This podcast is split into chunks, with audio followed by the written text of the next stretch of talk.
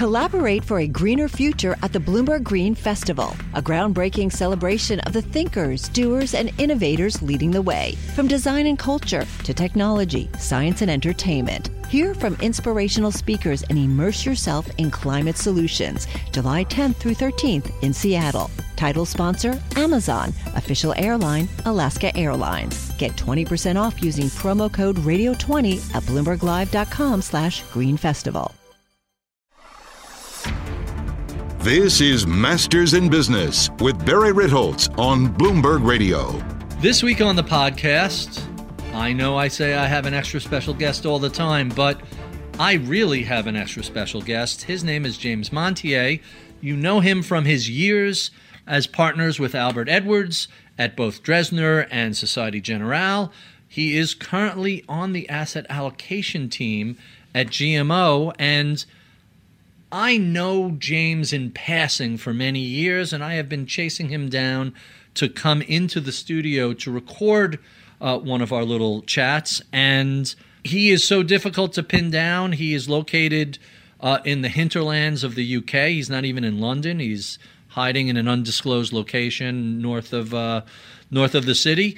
Uh, and he is in and out of Boston and New York so frequently, it's tough to grab him. But since we're all sheltering in place and he has nowhere to go, I was able to pin him down for the better part of an hour and got to ask him about half of the questions I want to.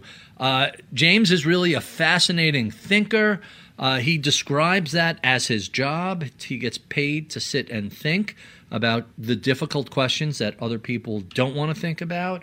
He also uh, has written pretty extensively not only about behavioral investing and finance, but about some of the challenges of, of being a value investor and looking at markets from a perspective of having a margin of safety.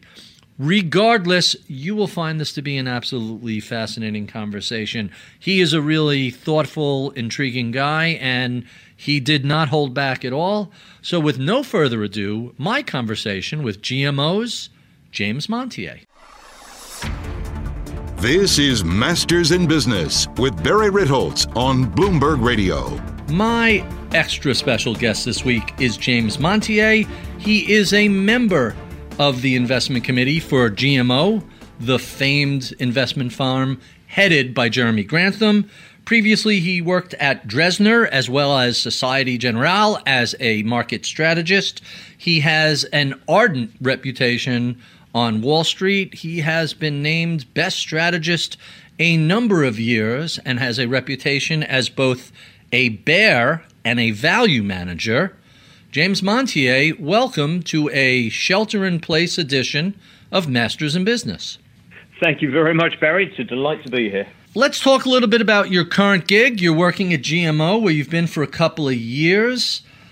But before you started at GMO, you were at Societe Generale. Uh, tell us a little bit about your role there. Sure. So um, I've done a lot of things over the years, and it, it, incredibly, I've been at GMO for, for over a decade now, um, which is, is startling um, and testament to how time flies when you're actually uh, enjoying yourself. Um, so what I do at GMO is, is essentially ask the questions that people don't want to be asked uh, my I finally found a, uh, a, a job that I am perfectly suited for. My job is to think about all the places we could be wrong, um, whether that's in in kind of uh, the micro level uh, or indeed at the macro level. So I spend all of my time worrying about what the models are missing um, for part of my job. Uh, and then the other part of my job is is really thumping the table when, when things get cheap. Um, so when I joined GMO, uh, Jeremy uh, said to me, "Look, one of the things that we really want you to do is is when you think things are cheap." Really, really scream and shout and make sure that we're not missing out. Um, I've only had to do that a couple of times, uh, which is uh, a sad reflection on the state of the markets that uh, I've, I've had to sit through for the last decade or so. Um, but it is uh, it, it's a kind of perfect job. There are essentially two jobs at GMO you would love and, and one that you, you really wouldn't want. Um, the, the two that you would love are, are the one that, that Jeremy has as, as chief strategist, uh, and the one that I have, which is effectively um, Minister without portfolio. Uh, the one you really wouldn't want to have is, is poor old Ben, uh, Ben Inker, the head of asset allocation, because he gets to sit there and has to kind of listen to Jeremy and listen to me and then try and build that into a, a real portfolio. So uh, his is the job you, you definitely wouldn't want. Um, mine is, is, a, is a pretty sweet gig. So part of your description is to pound the table when things get cheap. Markets just dropped 35% last month. Was there any table pounding going on at GMO, or did they not get cheap enough?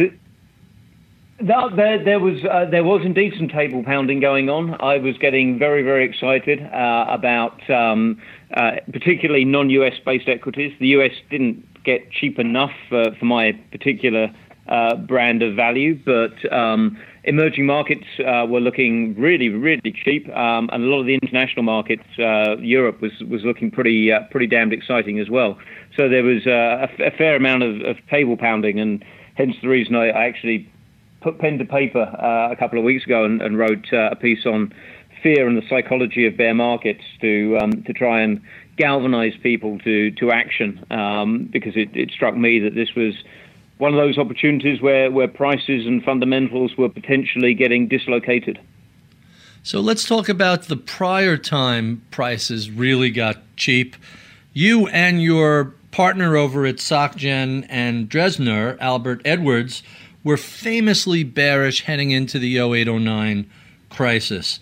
What were you looking at that had made you that negative on equities prior to the great financial crisis?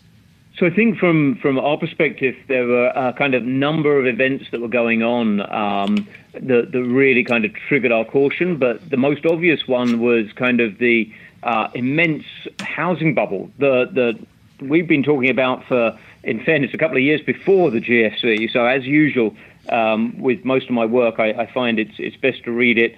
Uh, then put it in a drawer and forget about it for two years, and then take it out and, and actually act on it. Um, it seems to take about that long for for my my sense of timing to come good.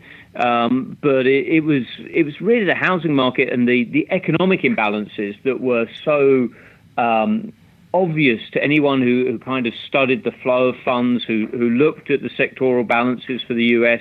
Um, there, there, were just such obvious, glaring um, imbalances that that were unsustainable um, and as ever, an unsustainable process uh, can't go on forever, but it, it, generally goes on for longer than one imagines. And that was one of the uh, the things that we were really battling with um, was was the kind of when, and, and it is every time when we, when we get bearish, it, it's the the when um, is always the problem. But the, the economic imbalances were just so marked that it was it was hard not to be uh, bearish. Couple that with what was a pretty damned expensive market um, on yeah, a simple Shiller style valuation, a cyclically adjusted PE, and it, it, led us to be yeah as bearish as, as I think we'd probably ever been. Yeah, that, that timing issue is always problematic because, as we've seen over various cycles, expensive stocks can get much more expensive and cheap stocks can get much cheaper. It, it, is it really just a two year lag? How do you deal with I guess we could call that the momentum issue when you're looking at either cheap or pricey stocks. Yeah, it's, it is. It is a momentum issue. You're absolutely right, and it, it is both momentum in, in terms of uh, the movement of prices and also momentum in, in terms of uh, the underlying economics of the situation as well on occasion. Uh, and I think the, the way I've been forced to reconcile it is to say, look, I simply don't know. I, I never know when something is going to, to unravel. Um, I can often see the, the the unsustainable nature of what is happening, but it doesn't tell me anything about timing. And I think that's one of the things that, that really harks back to some of the writings of, of Ben Graham. You know, ben Graham said there were two ways of thinking um, uh, about uh, investing in the market: the way of timing and the, the way of pricing. Um, and the way of timing was trying to effectively guess what was going to happen. Um, and that is essentially next to impossible as far as I'm concerned. I think there are potentially people who can do it. I just know that I am definitely not one of them. Um, and on the other hand, there is the way of pricing. And on the way of pricing, you, you simply follow the rules of valuation. Now, if you're going to do that, you're going to need to have a long time horizon. and that is one of the most important, if not the most important, corollary of being a value-based investor, is you're going to have to be long-term. And the problem is, of course, as, as we well know, everybody starts off as a long-term investor. Uh, but as soon as they hit a, a patch of poor performance, they become uh, rather too short term. Um, and that is why I think so many people struggle with the whole um, staying true to being a value based investor over any length of time. So- sounds like the Mike Tyson quote everybody has a plan until they get punched in the face. You're saying right, the exactly best laid right. plans of, uh, of investors work great until there's a little volatility and turbulence like we've seen earlier this year.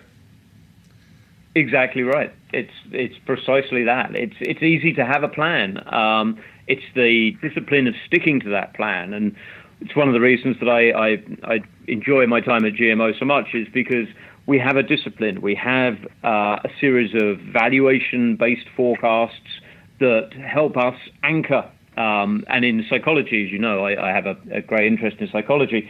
Um, there is an expression which is, if you cannot debias, then rebias. And what that really means is it's incredibly hard to stop people being people. Um, it is our very nature. So instead of trying to stop them being um, people, the, the best thing to do is to try and, knowing they're going to fall into these behavioral pitfalls, is to design a process that will actually allow them to um, benefit from uh, those, those uh, same behavioral pitfalls. It's kind of like nudge, if you like. Um, and and the, the way that we do it is to have that valuation discipline. So when the world is falling apart, our value models are, all else being equal, going to be saying, hey, look, things are getting cheap. You should be buying. Um, now, we are just as much human as everybody else and are likely to sit around and go, well, you know, what, do, what don't the models know? What, what, are, you know, why, what happens if the world does end tomorrow? That kind of thing.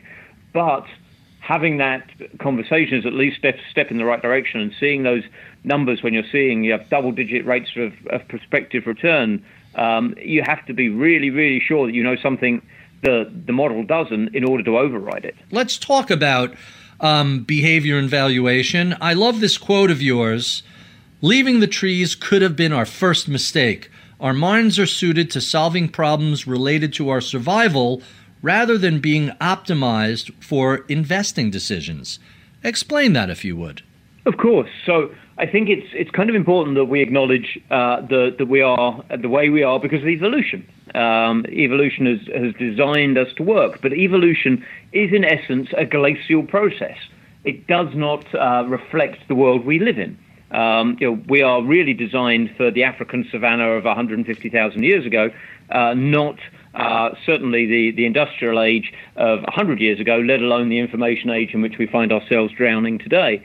So I think that the, the brain is uh, a product of those same evolutionary forces that have designed us in every other regard. And that means our brains are not well adapted to the problems we're trying to solve. And so if we think about fear as a really good example of this, um, in evolutionary terms, the cost of getting it wrong is, is pretty terrible. So if you see a, a, a twig and uh, you, you think it's a snake, that's fine, right? It, it, you stepped out of the way, you took a, a, slightly wider path, but it was fine. Get that wrong, and the downside is, is potentially um, pretty pretty terrible. If you think it was a twig and you step on it and it turns out it was a snake and it bites you, you are evolutionary toast. Um, and so the brain is, is designed to work in a certain way. And when it comes to fear, uh, it's designed to, to make very short, quick decisions that will keep us alive.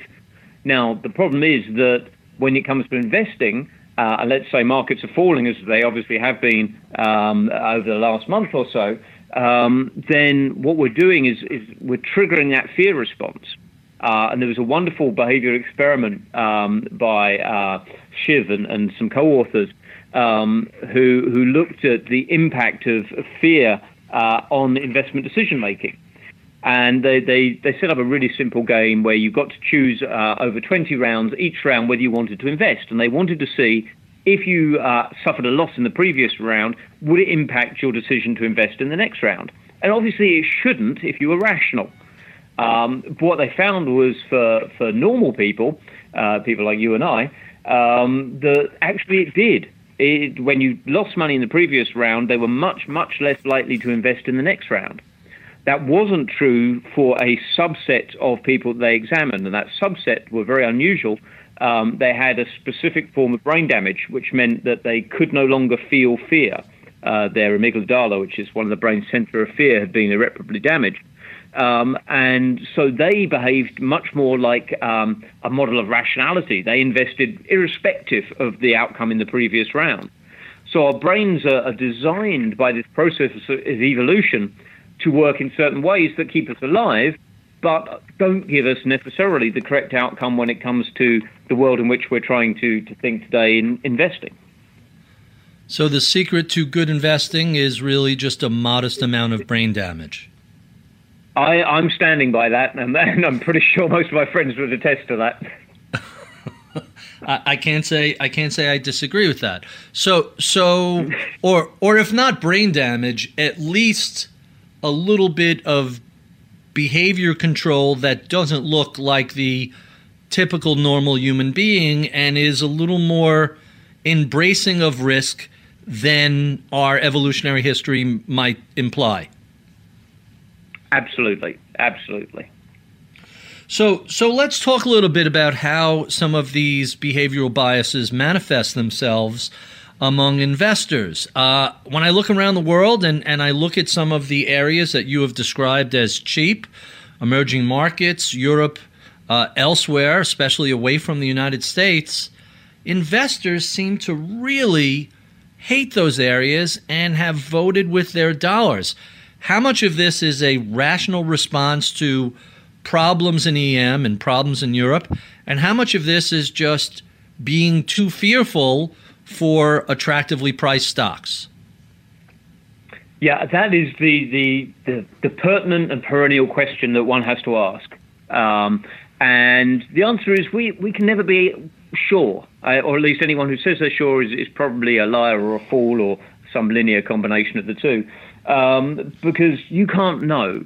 And so all you can do is say, have I got sufficient margin of safety? And it goes back to good old Ben Graham. Um, and I know I sound like a broken record, always quoting Ben Graham, but to me, he really is one of the most insightful uh, of, of uh, history's uh, examples of great investors. Um, because he always said you have to operate with a margin of safety because you know that if you're dealing with something like EM, yes, they have much lower legal standards, much poorer corporate governance than, than say, the US does. Uh, but we all know that. And that's already in the price. And so if those things then look really cheap, you're like, well, look, let's take Gazprom as an example. Uh, the, the, the Russian energy company. It trades on a, a PE of about two times um, which is clearly ludicrous. Nobody thinks Gazprom is worth two. It's either worth zero uh, because Putin thinks it belongs to him, um, or it's worth a lot more than two. But it trades on two. Um, and you're like, well, look, I am being paid a lot to take on that risk. Now, if push comes to shove, I will probably lose because Putin owns tanks and I own bits of paper, and his tanks will trump my bits of paper. But I, every year that I, I, get that carry on, on Gazprom, it's paying out a dividend yield of, of, of 6 7%. Um, that's a very nice return for taking that degree of risk um, every year without any worry about anything else. Uh, and ultimately, you know, as long as you size a position like that appropriately, uh, I think it, it just makes a great deal of sense because your margin of safety is so high. So, what are the credible reasons for this ongoing gap in valuations between a country like the United States that arguably still has the rule of law and countries like Russia that have been described as, you know, a criminal organization with a standing army. How can an investor confidently put money at risk in a place like China, like Russia, where you never know how the rules are going to change from quarter to quarter, month to month. It's it that is, and that is why they, they trade cheap, right? You're absolutely right. You you you have a lower degree of confidence, and you have to scale your positions appropriately. Uh, so you you don't put everything into Russia. You don't put everything into China. You build a diversified portfolio uh, across any number of, of countries, um, ranging from yeah, the, the ones with the greatest corporate governance risk, China and Russia, up to, to places that have considerably less, Taiwan, Korea. Um, they're not perfect by any means, but you are being compensated an awful lot for the risks involved, uh, right now at least. Not always the case, but right now, that is the, the, the, the return you are getting, I think, way outweighs the, the, the risks you are undertaking. Um, and so to me, the, the arithmetic of the situation says, look, size it appropriately and invest with a degree of, of confidence, um, but acknowledge the fact that yes, you are taking on more risk, and therefore you, you want that greater return. That's why these things are priced at a discount, even under normal times. Now, right now, that discount is way wider than normal times. So your margin of safety is, is much greater than, than average, uh, which is why these things, to me, look very attractive. So, so speaking of that giant spread between EM and developed nations, especially the U.S., I'm assuming you're predicating some of this on the concept of mean reversion, that eventually stocks that are expensive will come down in price, stocks that are cheap will rise in price, and things will revert to normal. But we've seen like a decade of EM underperforming the US. Are you counting on mean reversion to to shift this or is something more fundamental happening that's kept this spread as wide as it's been for as long as it's been? Well, it's, uh, it's, it's, exactly the debate that we have had internally, interestingly. The, strangely enough, given how uh, wrong we have been on the US, um, it, is, it, is, certainly the, the question that we have spent an inordinate amount of time trying to uh, understand is how, how could we be wrong? What could stop mean reversion? Uh, what are, what are the, the, the, rational reasons for the US having such a, a premium valuation relative to the rest of the world? Um, and unfortunately, when, when we've done that, I've, I've personally, I have found most of the explanations to be very wanting. Um, so, uh, you know, one of the most common ones, low interest rates, just doesn't cut the mustard uh, on, on multiple different levels. Um, first, there is no provable relationship between interest rates and valuation. Uh, second, there are any number of other countries that have low interest rates, Europe, um, Japan for forever, um, yet they haven't enjoyed high multiples. Um, so you, you, you automatically begin to question the the sanity of, of that statement that, that low rates are the, the justification for high multiples. I think the one where I have perhaps the the most sympathy um, but still not, uh, I, I, don't find overwhelmingly compelling, is that the US has um, higher quality companies. Um, and I think that is, in essence, true. There are some exceptional businesses that happen to be domiciled in the US, uh, but I, I, simply don't think it justifies the degree of the premium uh, that, that, we witness. Um, and so I come down still on the side of mean reversion, yes, it's it's taken a long time, and, and, that's how you end up with cheap markets, right, or expensive markets, is if they go on for a long time. And Rudi Dornbusch always used to say these things go on for longer than you expect and then end faster than you expect. Um, and they've certainly fulfilled the first part of that uh, over over the last decade, where emerging has got cheaper and cheaper, uh, and the US has become more and more expensive. Um, so certainly our, our, our uh, our faith has been well and truly tested. But as of yet, I haven't found a compelling, sensible explanation that explains that differential. I think it was at SocGen you penned a piece that I've always really liked called The Seven Immutable Laws of Investing. That, that's got to be at least a decade old, right?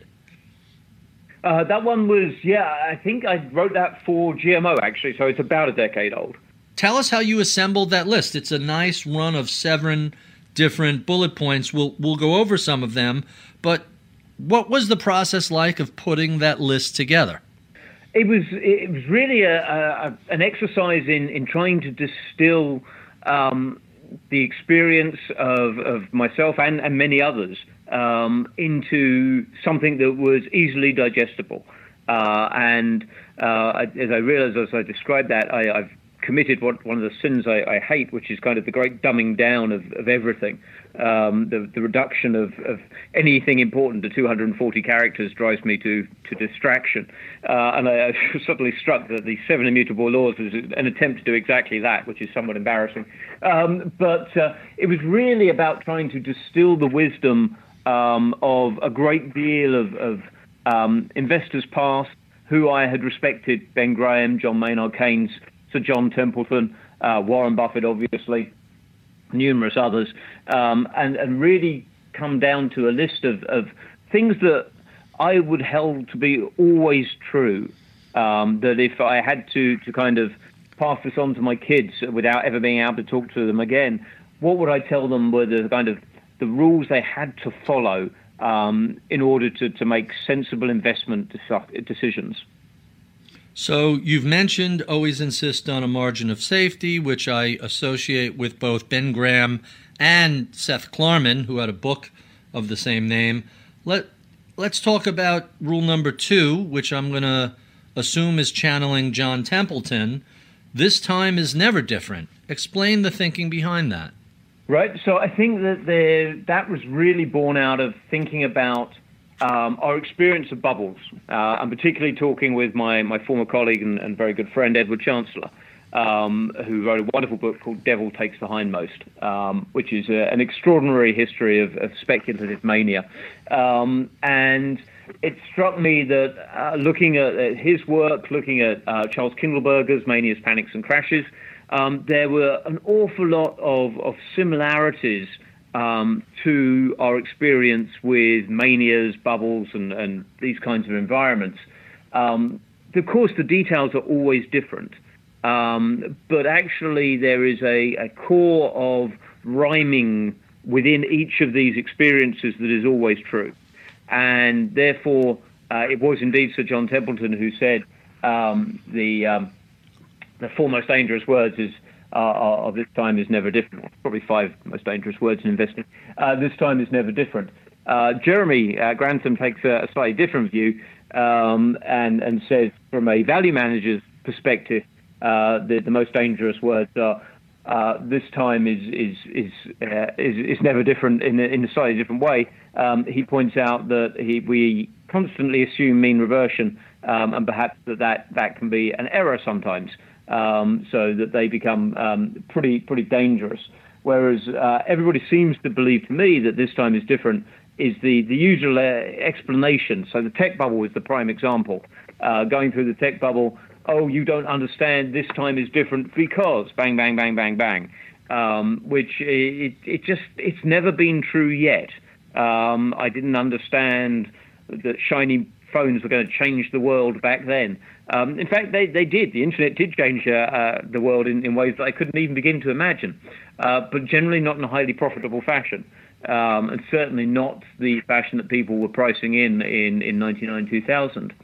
So to me, remembering that this time is never different is really just reminding ourselves that human experience is is sadly not linear. It, it tends to be more cyclical. Seth Klarman, who, whose book you mentioned, The Margin of Safety, uh, has uh, a, a, wonderful uh, discussion in it about collateralized bond obligations um, during uh, the, the early 1990s, which have unparalleled, un, uncanny parallels with uh, the experience with um, collateralized loan obligations in, in 2000, 2007, 2008.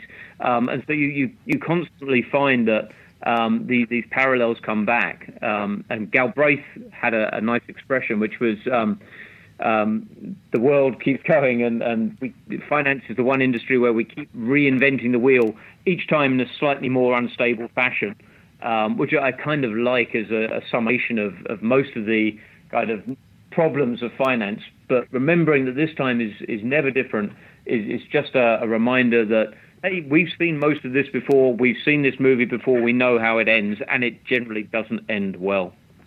So the asset classes and the circumstances and the specifics may change from cycle to cycle, but it sounds like human nature itself is immutable.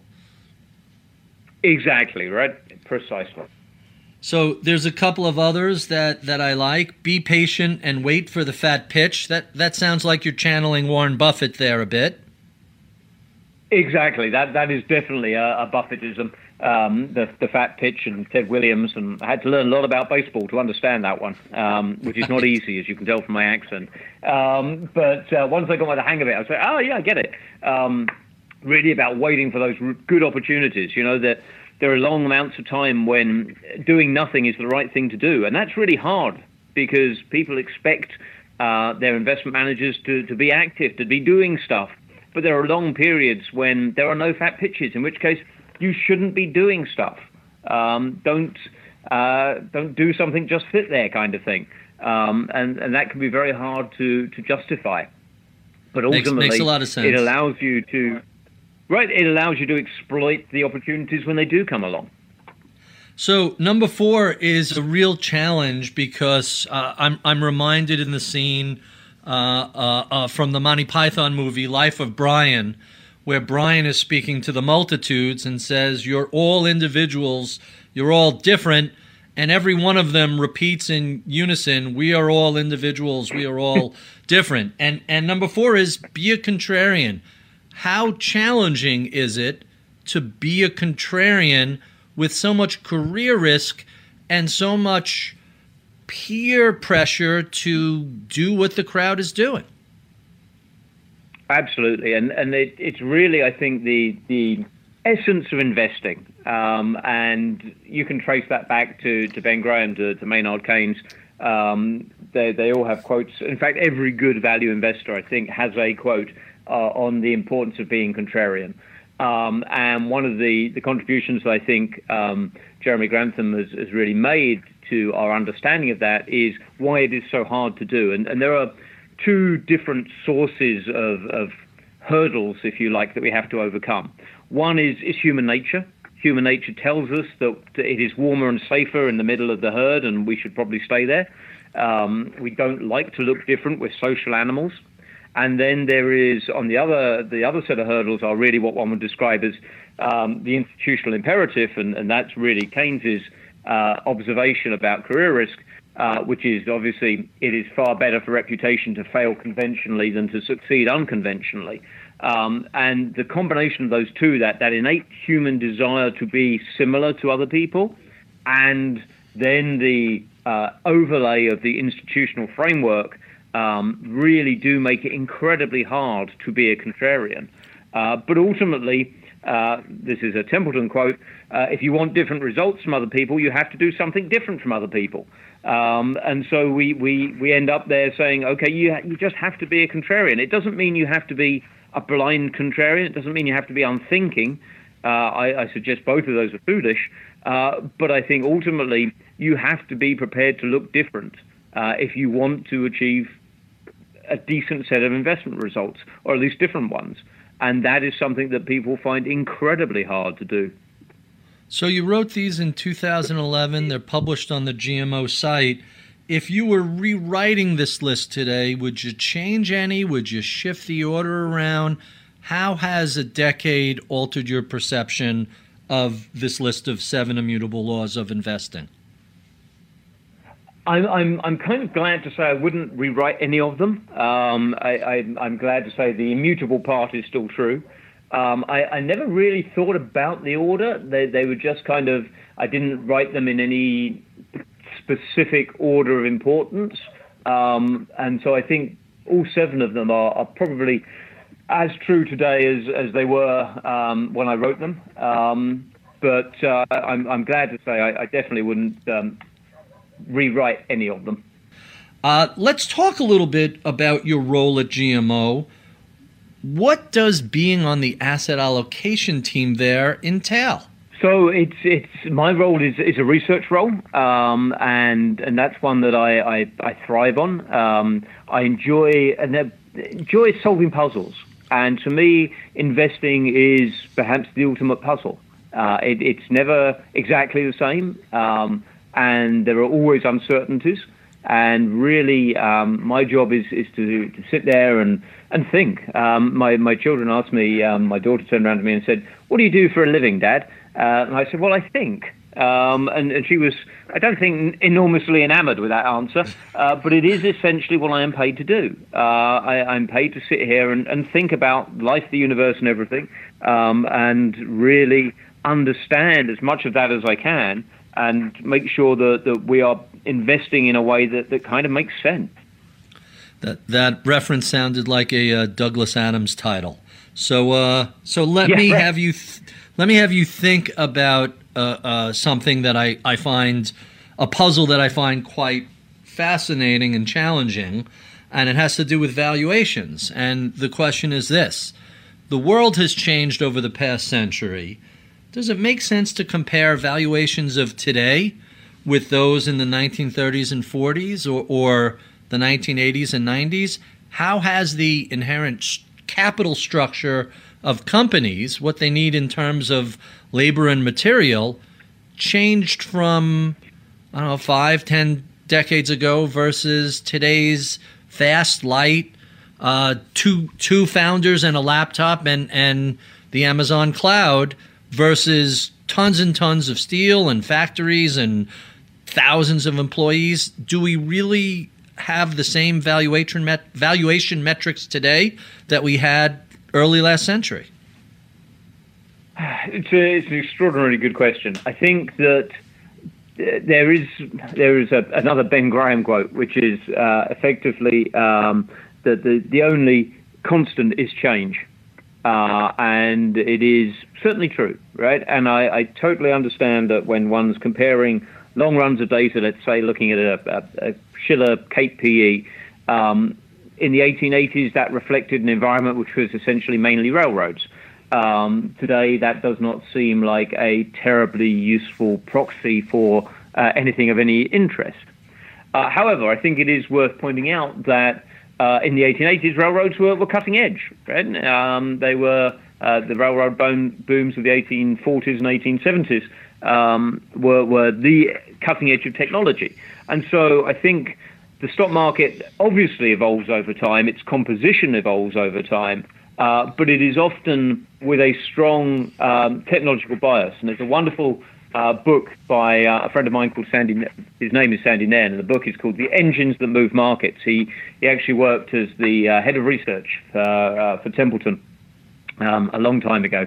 Um, and uh, in that book, he traces all of these waves of technological innovation from the railroads through uh, to the telegraphs to, to radio to television to the automobiles, etc. Um, and the one thing they all have in common is they start off generating enormous returns. People then drive the prices up to a bubble. Uh, or something that approximates a bubble. They, they effectively extrapolate profitability uh, into prices. Um, and eventually that bubble unwinds because the gains of that technology end up with the consumers, not the producers. Um, and to me, that is why I think that we get these, these kind of historical echoes. And it makes some sense to uh, to say, hey, look, there are some constants in valuation. That isn't to say every valuation metric is perfect. It isn't.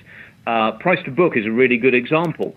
Price to book gets distorted by uh, things like buybacks. Um, and so you end up with companies with negative book value, which is essentially economically meaningless.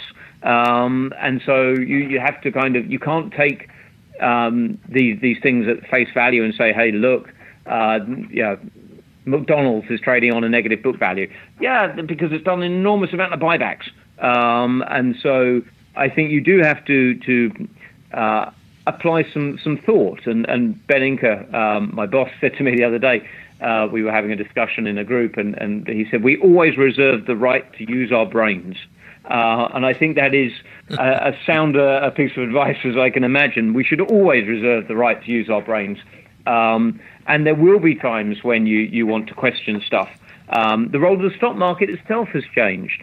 Um, the stock market used to be a method of, of financing companies. That hasn't been true since um, really the mid 1980s. Um, companies do not, in general, come to the market um, to, to, to raise uh, capital in, in, equities unless they IPO. Everybody else doesn't. And so uh, the amount of buybacks far outstrips the amount of, of IPOs. Uh, and so what we actually see is negative issuance. So there are differences that it's important to recognize. Uh, and one does have to think carefully about the valuation metrics uh, that one chooses to use. But I think uh, a lot of them, and, and the, the, higher the aggregate level, the, the, more they make sense. So looking at a, a Shiller or Cape PE for the aggregate market, I think is, is a lot more sensible than trying to look at Apple or Google or Amazon's Shiller PE, which I, I think is is pretty meaningless. Um, so I think it does depend on on the uh, level of the analysis and the the particular specifics of the analysis. Uh, so using one's brain is, is highly recommended. Hi, I'm Ron Kruszewski, Chairman and CEO of Stifel. Financial advisors. If you're not growing your practice, you're losing market share. Stifel is a growing entrepreneurial, advisor-centric firm built for successful advisors like you. Imagine having the resources of the largest wirehouses and the support of the boutique shops, but none of the bureaucracy to get in the way of you serving your clients. At Stifel, it's your business, your book, your clients. I always tell the advisors we're recruiting, I want you to come to Stifel and double or triple your business. Most of them laugh and shake their heads, but I'm serious. Don't take it from me. Take it from Stifel's number one finish in JD Power's 2023 U.S. Financial Advisor Satisfaction Study. So, there's a reason why 148 financial advisors joined Stifel last year. Come join us and find out why Stifel is the firm where success meets success. Visit www.choosestifel.com. Stifel Nicolaus and Company Incorporated, member SIPC and NYSE. Huh. Can't can't say I argue with any of that. Let, let me have you use your brain on another uh, issue that that I've been, and I think a lot of people have been perplexed by, and that's the issue of negative interest rates at a lot of uh, industrialized nations. We, we briefly saw some short term treasuries go negative in the United States. What does it mean to see so much of the world dabbling with negative interest rates? And are we going to see this in the United States? It's fascinating, right? Because uh, people, uh, central banks, when they when they take rates negative, uh, I, I genuinely don't understand what they're thinking. Um, I can get why you want to take rates low, low if you're a central banker. I do not understand negative interest rates because negative interest rates are a tax on banks. Uh, now, don't get me wrong, I, am perfectly happy to tax banks, uh, but from a, uh, a, policy response to uh, effectively trying to uh, create an economic stimulus, one of the things I do remember from economics is that the taxes are, are a, a, leakage. They're a brake on, on economics, not, not, a, not a stimulus. Um, and so, therefore, relying on negative interest rates to try and boost activity, I think, is, is kind of weird. Um, I don't think it makes a great deal of economic sense. Um, I think it also kind of blows up a lot of people's models because uh, an awful lot of, of modern day asset pricing, for, for better or worse, uh, takes it, its cue from from the uh, the interest rates. Now, much as I don't think that's particularly sensible, um, I do acknowledge that a lot of people behave that way, um, and it does strike me that the negative interest rates could potentially muck up quite a lot of of, of that approach. Um, and so I, I think it's uh, it's an odd policy um, with unknown consequences, um, which I, I do not think should be pursued lightly. Um, as to whether the US is, is ever going to get there, I have absolutely no idea. If I if I go back um, 20 years, I, I, I, used to be one of those people who said, uh, oh, interest rates can't go below zero because um, you know, it seems so unthinkable. Um, and yet, um, I probably should have to go back more than a decade, right? Two decades for me to have been saying that. Um, but uh, fast forward, and um, uh, there we are. We we've seen them. So never say never, I guess. Right. It, it, it ain't called the zero bound for nothing, although I guess maybe it right. was. So so let me ask yeah, you right? a exactly. uh, let, let me ask you a different policy question. You seem to be somewhat enamored of modern monetary theory, which basically says stop freaking out over deficits if the government issues currency and it's it's has control of its own currency and can issue debt that people want to buy deficits aren't the end of the world. Tell us a little bit uh, in this election year what you think about modern monetary theory and what it means for how we should be assessing how governments will be interacting with markets. Yeah, I think MMT, modern monetary theory, is um, uh, it, it, that that very um, that that label tends to, to get people's hackles rising, right? It's um, you know it doesn't matter whether it's it's on the right or the left, and, and people get very upset and, and very passionate and start throwing Zimbabwe around and, and hyperinflation in Venezuela and those sorts of things. Um, but actually, I, I think it that the core of what I perceive as of monetary modern monetary theory is uh, a descriptive model of how the world actually works, um, and it says that uh, effectively, governments don't have to finance uh, their their deficits if, as you say, they are what we call monetarily sovereign, i.e., they they issue uh, bonds in a currency which they control. So it is absolutely uh, a description of the U.S., Japan, and the U.K. It is absolutely not a description of the eurozone, uh, where the the countries obviously uh, issue debt in euros, which they they don't control. that's in the hands of, of the ECB. Um, so I think there is this this kind of common belief that governments are, are really like households. Um, they have to live within their means. Um, and I think that's just fundamentally false as a paradigm. Uh, and I think when you begin to understand the way that um, governments spend, uh, and, and, potentially the reason why even money exists, um, it, it, really exists as a uh, form of debt settlement uh, and that is true pretty much as far back as anybody can go. Um, uh, the, the, the, geld is the word for, for guilt, an obligation, um, which is is the the um, the, the, historical uh, form of money. Um, and so I think it, it to my mind, MMT um, is a much more uh, accurate description of the way the world works, and therefore understanding how the world works, which is ultimately kind of my aim in life, is, is goes back to uh, the topic we were on earlier. I'm, I'm, paid to sit and think and try and understand the world. Um, well, MMT to me offers a much better framework for understanding the way the world works than uh, a lot of, of other economics. Uh, and it does lead one to, to say that, look, budget deficits are, are not nearly as problematic uh, as, as, people believe. You know, there's a school of thought that they lead to incredibly high interest rates. Well, just look at the evidence. Uh, that's not the case right now, and it hasn't been the case in Japan for a very, very long time, where they've run uh, very low interest rates and, and very big um, government deficits. And quite rightly, uh, they've had to do that. Um, but it, it, certainly, those deficits haven't led to high interest rates. Um, then you get people turning around and saying, oh, well, printing money to, to finance budget deficits is inflationary. And you're like, really? Uh, where's the evidence for that? Um, first of all, governments uh, don't actually worry about printing money. It's how they've always acted. Uh, you have to print money in order to, to spend it um, and to get it into circulation before people can even pay their taxes. Um, so there, there's kind of a, a whole series of myths that people have um, that are, are, very much uh, caught up with the, the analogy of, of, governments and households. And it's certainly true for households, they cannot live sustainably uh, beyond their means. But it is not the case for government. Um. They can, they can, as long as they uh, meet the criteria we, we talked about earlier, that they, they are absolutely capable of going out and spending. It, it's very interesting that today we see a much broader acceptance of that um, in the response to the various um, corona outbreaks around the world. And here in the UK, we, where government is underwriting 80% of people's wages, um, and and that would have been unthinkable. Uh, we, probably, we, you know, we uh, saw for, the for a conservative government. Right. We we saw what happened post financial crisis when the Austerians were in control and were more focused about balancing budgets than helping the economy recover, that didn't end especially well in the UK or the United States, did it?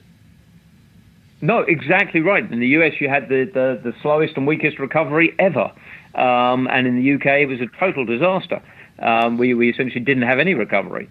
Um, and so the, the Austerians and, and the, the kind of advocates of, of sound finance, which is the balance, you must balance the budget, etc., uh, I think uh, are at odds with sensible, evidence based economics. And, and, I'm a big fan of evidence based anything evidence based medicine, evidence based investing, evidence based economics. Uh, one should always mark one's beliefs to, to market, check the, the real world, see how it looks. So, last quote of yours before we get to our speed round, and I want you to expound on this Don't equate happiness with money. Materialistic pursuits are not a path to sustainable happiness. Explain. So, uh, yeah, a long time ago, um, I, I, wrote a couple of notes on, on how to be happy. Um, and it just struck me as something that uh, I, I, spent a long time working at investment banks at that stage. Um, and I, I, kind of was, was slightly worried that I looked into people's eyes and it was like staring into the zombie's eyes. They're, they're, the lights were on, but nobody was home. Um, and they seemed dead on the inside. And I, I really couldn't fathom how that could happen. Um, and I, I, began to, to do some research on, on happiness and, and the science of happiness. Uh, and it turns out that there are a number of people who have, have thought about happiness. Um, and one of the, the big difficulties is that people tend to uh, associate happiness with with uh, wealth or, or income. And don't get me wrong, a certain level of income is necessary. Um, but, but beyond that level of uh, kind of uh, that threshold, it really isn't obvious that, that greater increases in wealth and income lead people to be happy. Um, for the uh, vast majority of people trapped in poverty, of course, uh, an improvement in their income would help them. Uh, but for, uh, let's say, you know, the top 10% uh, of the population, um, increasing their material um, worth is, is probably not going to have a great deal of impact on, on their happiness. And I think that the problem a lot of people have is um, what we call um, hedonic adaptation, which is you get used to stuff very quickly. Um, so you get a new car and you really love it and it feels great, but within six, three, six, twelve months, whatever it may be, it's just your car, right? Your kids are in the back, they've scuffed up the back seats, they've put their muddy boots on it, uh, the dog's been in the boot, and it, it's really not a new car, and it, it, it's devalued quite a lot in your own eyes, let alone its, its economic worth. Um, and so we, we, we're on this, what they call the hedonic treadmill, um, that we, we adapt very fast to uh, our environment our, and our material uh, ownership. Um, and this rang true with me because when I was young, I spent a long time traveling the world. Uh, and some of the poorest people were amongst the, the happiest I've ever met. I was traveling in, in Thailand, and there were people who essentially had very, very little, and yet they were absolutely uh, some of the nicest, friendliest people I'd ever met, and they were willing to share what little they had with me, a stranger just traveling through their village. Um, and I started reading uh, both science and then the Dalai Lama uh, on on happiness. And, and the Dalai Lama is an interesting man because he's very uh, obviously a very spiritual individual, but one who is absolutely certain that if science proves something that he believes to be wrong, that he will update his beliefs. Um, and there I found uh, a, a, lot of wisdom about um, the, the way to be happy is is not uh, surrounding oneself with materialistic possessions, um, but experiences. Uh, and to me, that, that really rings true. And I think too many people focus far too much on on uh, on money um, and materialistic pursuits rather than on thinking about what might make them um, a happier individual. T- Tom Gilovich, I know, has written some research that echoes exactly what you're saying. Experiences are far more lasting and social than mere objects. So I know I only have exactly, you for a limited. Right? Yep, I know I only have you for a limited amount of time. Let's jump to our speed round. Um, normally these are ten questions, but given our circumstances, we're going to keep them to five. Uh, tell us what you are watching today. What are you streaming on Netflix or any other service? What are you podcasting or listening to? I am something of a Luddite, I confess. I, am probably much more likely to be found reading a book than, than I am watching television. But I have to say, uh, on Netflix, I did thoroughly enjoy Stranger Things. Uh, that to me was a, a, a very well made and entertaining program. If you like Stranger Things, let me recommend Electric Dreams. I think that's Amazon Prime um, but it's a similar concept. We'll see. We'll see if you like that. Uh, oh, early excellent. mentors. We'll have a look at it. Early mentors. Um, who influenced your career? Uh, Albert Edwards, above and beyond all else. Um, my my, uh, we spent, gosh, nearly 18 years working together, I think, um, and he had a huge impact on me from when I, I was joined uh, the team he was on when I was uh, a junior economist way back all those years ago, um, and watching the way that Albert worked and thought, um, really did um, define the way that, that today I, I work and think. Hmm, quite interesting. You mentioned you're spending a lot of time reading. Tell us some of your favorite books, fiction, nonfiction, finance, or anything else. What have you been enjoying, uh, and what are you looking forward to reading? I, I try to read fairly widely. Um, I, I, think one can often find insights into all sorts of problems um, from from very different perspectives. But I think um, my favourite investment book uh, is probably Seth Klarman's Margin of Safety, which we've, we've uh, mentioned earlier. I think there is uh, a tremendous amount of, of value in there. Um, outside of that, I'm currently reading a book on biomechanics. Um, I, I, my big passion outside of investing is, is taekwondo. And um, I was fortunate enough last week to take part in a seminar with uh, one of the, the Russian grandmasters, um, Grandmaster Kang, and uh, he's a, a, big exponent of, of, understanding biomechanics to, to improve our taekwondo performance. Uh, and so I'm, I'm trying to uh, understand how physics applies to the human body right now. Huh. Give us one other. What else are you reading and enjoying? Um, what else am I really enjoying? I actually enjoy a, a really my guilty pleasure is airport thrillers. Um, I, I, will read almost any airport thriller. Uh, when I'm stuck on a plane, I, I, will quite happily dig into pretty much any thriller. Um, so uh, the lower brow, the better. Uh, give us an author's name of these lowbrow thrillers. Uh, me, I, I, kind of uh, I, I, do like uh, Mark Billingham. He he writes a series of of, uh, of detective novels that I find um, most enjoyable. What sort of advice would you give a recent college grad who is thinking about going into the investment field? Don't do it. Go and do something why. useful with your life instead. No, I look. I think that um, that investing needs bright, sensible people, but I kind of think there's an awful lot else that pe- we need in this world, and investing is is probably not the the highest and best pursuit. Um, I think far too many people who go into investing are, are kind of blinded by the dollars, um, and so I, I think um, go and become a doctor or an engineer or, or something that might actually help humanity. and our final question what do you know about your chosen field of investing today that you wish you knew 30 years ago when you were first getting started? Oh, man, that's such a good question. I think um, I, I, wish I knew not to be so confident. Um, my, my, my very first uh, job was as a, uh, an FX strategist, and I had an incredibly humbling lesson where I, um, I recommended a position uh, that was short the Swedish krona um, based on some very bad economic analysis that I'd done.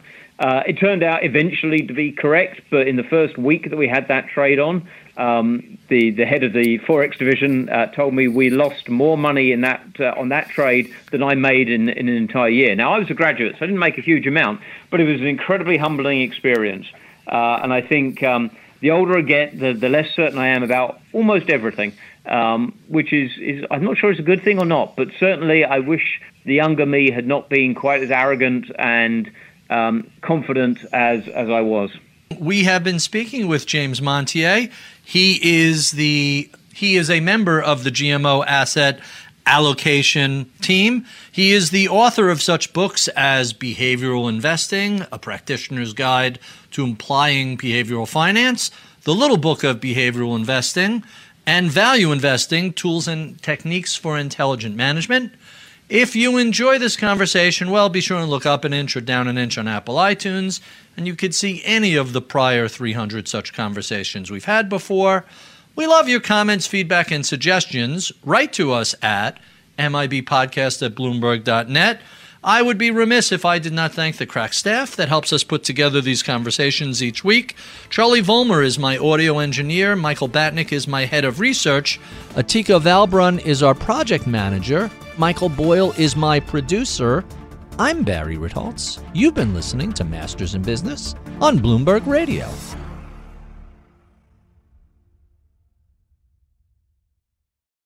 Collaborate for a greener future at the Bloomberg Green Festival, a groundbreaking celebration of the thinkers, doers, and innovators leading the way. From design and culture to technology, science, and entertainment. Hear from inspirational speakers and immerse yourself in climate solutions. July 10th through 13th in Seattle. Title sponsor, Amazon. Official airline, Alaska Airlines. Get 20% off using promo code RADIO20 at BloombergLive.com slash Green Festival.